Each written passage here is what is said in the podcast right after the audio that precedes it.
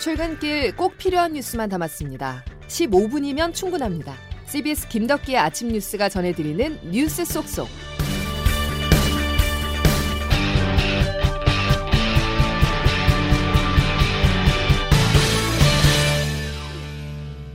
여러분 안녕하십니까. 9월 2일 김덕기 아침 뉴스입니다. 전례 없는 일입니다. 검찰이 제1야당 이재명 대표에게 공직선거법 위반 혐의로 소환조사를 통보했습니다. 민주당 쪽에서는 전쟁이라는 말까지 나왔습니다. 대표 취임 나흘 만이자 9월 정기국회 첫날 이뤄진 검찰의 출석 여부는 사실상 야당에 대한 선전포고라는 게 민주당의 인식인데요. 국회로 먼저 가보겠습니다. 정석호 기자가 보도합니다. 이재명 당대표가 백현동 특혜개발 의혹과 관련된 허위사실 공표 혐의로 검찰 소환조사를 통보받았습니다. 민주당은 검찰이 정치보복에 나섰다며 강하게 반발했습니다. 박성준 대변인입니다. 윤석열 대통령과 경쟁했던 대선 후보이자 제1야당 대표에 대한 정치보복, 야당을 와해하려는 정치 탄압에 대해 더불어민주당은 물러설 수 없습니다. 이에 내분에 휩싸여 곤혹을 치르고 있던 국민의힘은 기회를 놓칠세라 대통령 선거 때부터 제기됐던 의혹을 성실히 해명하라며 강하게 공세를 폈습니다. 박정화 대변인입니다. 검찰도 철저히 수사하길 촉구합니다. 민주당은 향후 김건희 여사에 대한 특검과 한동훈 법무부 장관, 이상민 행정안전부 장관에 대한 탄핵으로 맞불을 놓을 것으로 전망됩니다. 9월 정기국회가 시작하자마자 제1야당 대표에 대한 검찰 수사를 놓고 여야가 거세게 맞붙으면서 향후 전국이 얼어붙을 것으로 보입니다. CBS 뉴스 정석호입니다. 시장 재직 때는 몰랐고요. 네. 하위 직원이었어요. 그때 당시 아마 팀장 겁니다. 이재명 대표 또한 겹겹의 방탄조끼를 내려놓고 검찰 수사에 성실하게 임해야 합니다. 더불어민주당은 민주주의를 훼손하려는 윤석열 검찰공화국의 정치 보복에 강력하게 맞서 싸울 것입니다. 자, 이재명 대표가 지난해 대선 후보 당시 SBS와 인터뷰한 내용에 이어서 국민의힘과 민주당의 반응을 차례로 들어봤습니다. 이재명 대표 측이 아닌 민주당 박성준 대변인이 나서서 입장을 밝혔다는 것은 당 차원에서 대응을 하겠다는 뜻으로 해석이 되는데요. 정기국회 개원과 동시에 여야가 전면전 양상을 띠면서 전국이 얼어붙고 있습니다. 조태현 기자와 정리해보죠. 조 기자? 네, 안녕하세요. 자, 검찰이 제1야당 대표를 소환 통보했다는 사례가 없었는데 그 이유는 일단 뭘까요? 네, 검찰이 이번에 소환 통보를 한 건 이제 공직선거법 위반 혐의에 대한 겁니다. 대선이 지난 3월 9일에 치러졌잖아요. 예. 공직선거법 위반 혐의 공소시효는 6개월이에요. 그렇게 치면 지금 9일이 공소시효가 만료됩니다. 얼마 안 남았어요. 예. 검찰은 이제 공소시효 때문에 더 이상 이 대표 소환을 미룰 수 없다는 입장입니다.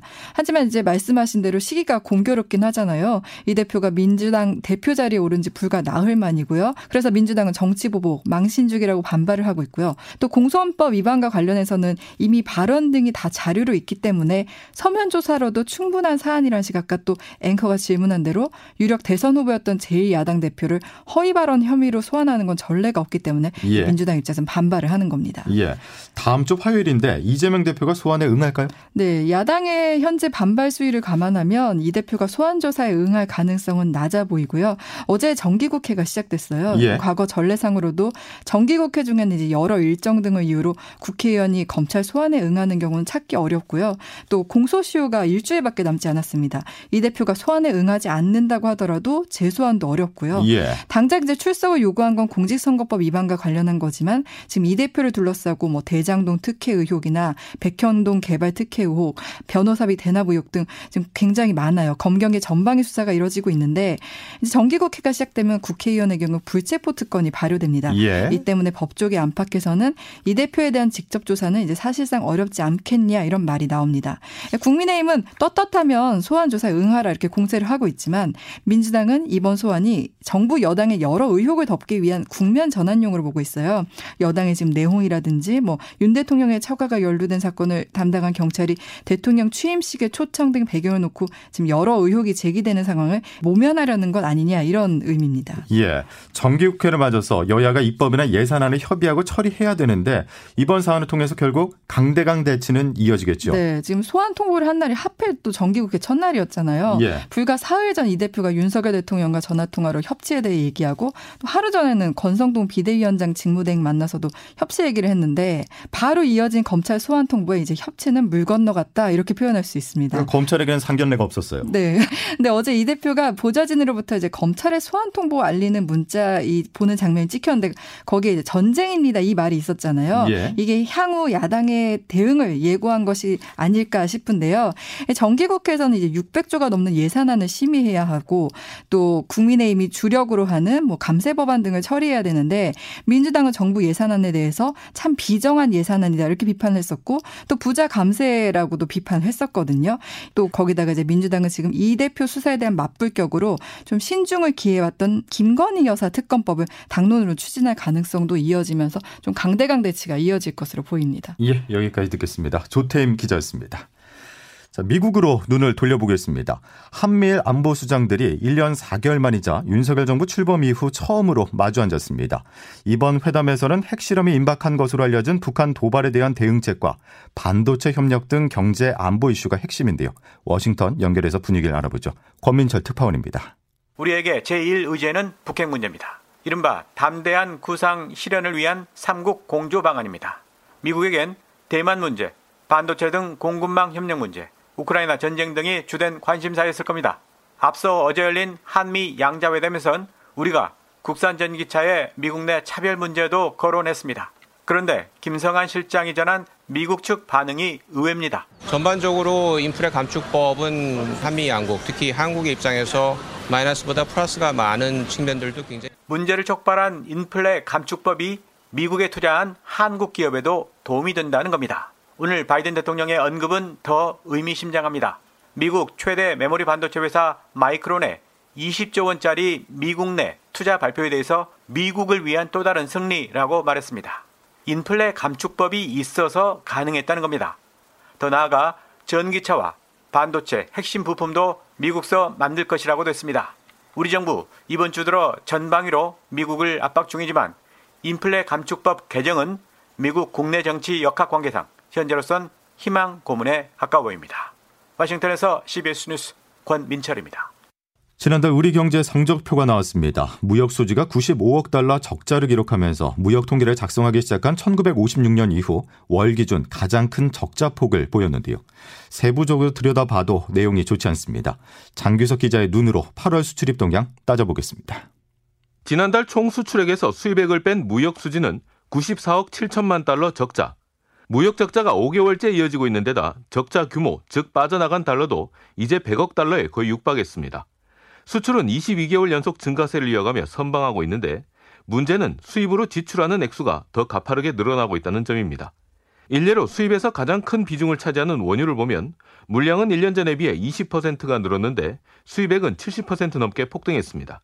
단가가 40% 넘게 오른 탓입니다. 이렇게 급등하는 에너지 가격이 수입액 폭증세를 이끌고 있는데요. 러시아 우크라이나 전쟁이 장기화되고 또 겨울이 다가오면서 원유와 가스, 석탄 등 에너지원의 가격은 더 오르면 올랐지 내릴 기미는 보이지 않고 있습니다. 산업통상자원부 문동민 실장입니다. 현 수준의 에너지 가격이 유지되면 어, 연간 누계 무역 적자는 현재보다는 확대될 것으로 우려하고 있고요. 무역 적자가 계속되면 우리나라에서는 달러가 순유출되는데 이는 원화 약세, 즉 원달러 환율이 올라가는 원인이 됩니다. 에너지 가격 상승에 고환율까지 겹치면 수입 물가가 크게 올라 전반적 물가 상승으로 이어지고 이미 물가 급등으로 타격을 입고 있는 민생엔 더 큰 부담을 지우게 됩니다. 이를 상쇄하려면 더 많이 벌어들여야 즉 수출액을 늘려야 하는데 최근에는 우리 최대 수출 시장인 중국으로의 수출이 계속 줄어들고 있어서 걱정도 커지고 있습니다. CBS 뉴스 정규석입니다. 정부가 전세 사기를 막기 위한 대책을 내놨습니다. 앞으로 전세 임차인은 계약하기 전부터 집주인의 세금 체납 여부를 확인할 수 있고요. 악성 임대인의 일람표도 만들어져서 공개될 예정인데요. 자, 이런 대책들 전문가들은 어떻게 평가할까요? 김민재 기자가 취재했습니다. 전세 계약에 관한 내용들 또 악성 임대인의 명단 등 어, 임차인들에게 꼭 필요한 정보를 자가진단 안심 전세 어플을 구축해서 1월 중에 출시하겠습니다. 또 전세 사기 피해자에겐 1%대 저금리 자금 대출과 시세의 30% 이하로 임시 거처를 제공합니다. 하지만 전문가들은 정부 대책이 큰 변화를 이끌긴 어려울 것이란 반응입니다. 부동산 114 리서치 센터 임병철 팀장입니다. 일체적인 방어선은 구축될 수 있다고 하지만 워낙에 다양한 유형의 사계들이 지금 나오고 있어서 우선 현재 전세 거주 중인 세입자를 위한 피해 예방 대책이 제시되지 않았습니다. 예방 대책의 핵심인 임차인의 정보 접근권을 강화한 것도 한계가 뚜렷하다는 지적입니다. 서울시 복지재단 전가영 변호사입니다. 큰 전세 사기건들은 계약 당시에 임대인의 미납 세금이나 이런 것들을 다 확인한 경우에도 임대인이 중간에 변경이 되거든요. 집주인이 계약 직후 집을 팔거나 대출받지 않도록 표준계약서에 특약을 담겠다지만 실제 현장에서 표준 계약서를 지키도록 강제할 수단이 없는 것도 문제입니다. 더 나아가 갭 투자가 횡행하는 현실을 바로잡도록 부동산 정책과의 연계 방안이 없는 것도 근본적인 한계점으로 남았습니다. CBS 뉴스 김민재입니다. 다음 소식입니다. 직장에서 주어진 일만 하겠다는 다짐에 대해서 여러분 어떻게 생각하십니까? 승진도 더 많은 급여도 원치 않는다는 것은요. 최근 미국 젊은 세대를 중심으로 직장에서 주어진 것 이상을 하려는 생각을 그만두는 이른바 조용한 사직이 주목받고 있습니다. 욜로 열풍 때처럼 우리나라에도 반향을 불러올지 주목되는데요. 장성주 기자가 보도합니다. 미국 MZ 세대들이 SNS를 통해 quiet quitting, 조용한 사직에 열광하면서 언론들도 집중 조명하고 있습니다.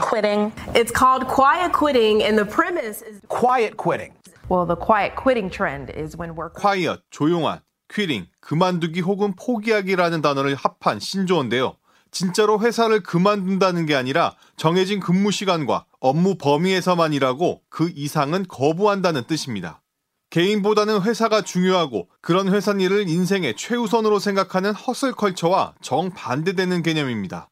일과 삶의 균형을 뜻하는 워라벨과 비슷하지만 나아가 더 많은 연봉을 받거나 승진을 위해 압박하는 허슬 컬처와 선을 긋겠다는 선언이기도 합니다. 미국 구인 사이트 레주메 빌더가 최근 실시한 여론조사를 보면 35살에서 44살 근로자의 25%가 조용한 사직을 하겠다고 답했습니다. 전문가들은 조용한 사직이 회사에서 경계를 세운 것 이상의 문제이고 심리적으로 불안한 환경에서 조용히 고통받고 있는 직원들이기 때문에 이들의 번아웃을 막을 수 있는 경영 전략이 필요하다고 강조했습니다. CBS 뉴스 장성주입니다. 오늘 가장 중요한 소식 중의 하나죠. 제11호 태풍 흰남노 상황 알아보겠습니다. 아직 변동성이 커서 한반도 상륙 여부를 단정할 수는 없지만 어떤 경로로 지나가든 제주도와 남부지방을 중심으로 많은 비와 강한 바람 피해가 잇따를 것으로 보이는데요. 기상청 우진규 예보 분석관입니다. 시간당 강우 강도도 50에서 100mm를 육박하는 매우 강한 강도를 보일 것으로 예상하고 있습니다. 특히나 해안가를 중심으로는 최대 순간 풍속이 50m, 초속 50m를 넘을 가능성이 매우 높기 때문에 강한 비바람을 동반한 채로 우리나라 쪽에 영향을 준다라는 것입니다. 이번 태풍의 특징, 비와 바람 모두 강력하다는 건데요. 기상청 연결해 보겠습니다. 김수진 기상 리포터. 네, 기상청입니다. 예, 걱정입니다. 기상청 예상이 맞다면 최대 고비는 다음 주 월요일, 화요일이 되는 거죠? 네, 그렇습니다. 그동안 경험해보지 못한 매우 강력한 태풍 흰남노가 북쪽으로 방향을 틀고 있어서 이 태풍이 가장 근접하는 다음 주 월요일 오후부터 화요일 사이가 이 태풍의 최대 고비가 될 것으로 전망하고 있습니다.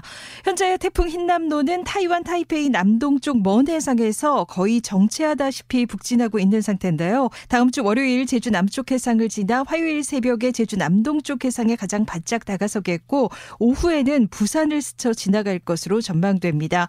따라서 오늘 내일 사이에는 이 태풍의 간접적인 영향으로 제주도에 시간당 50mm 안팎의 폭우가 집중되면서 100에서 200, 최대 300mm 이상, 전남 남해안과 경남 해안에 시간당 30mm 안팎의 강한 비와 함께 50에서 100mm 안팎의 큰 비가 쏟아지겠고 바람도 무척 강하게 불겠습니다. 그리고 그밖에 남부와 강원 영동 지역에서도 내일부터 이 비가 점차 확대되겠고 주일부터 다음 주 화요일 사이에는 전국적으로 매우 강한 비바람이 불겠는데요. 앞서 들으셨겠지만 강우량은 최대 500mm 이상, 바람은 최대 순간 풍속이 시속 200km 이상에 달하는 곳도 있을 것으로 보입니다.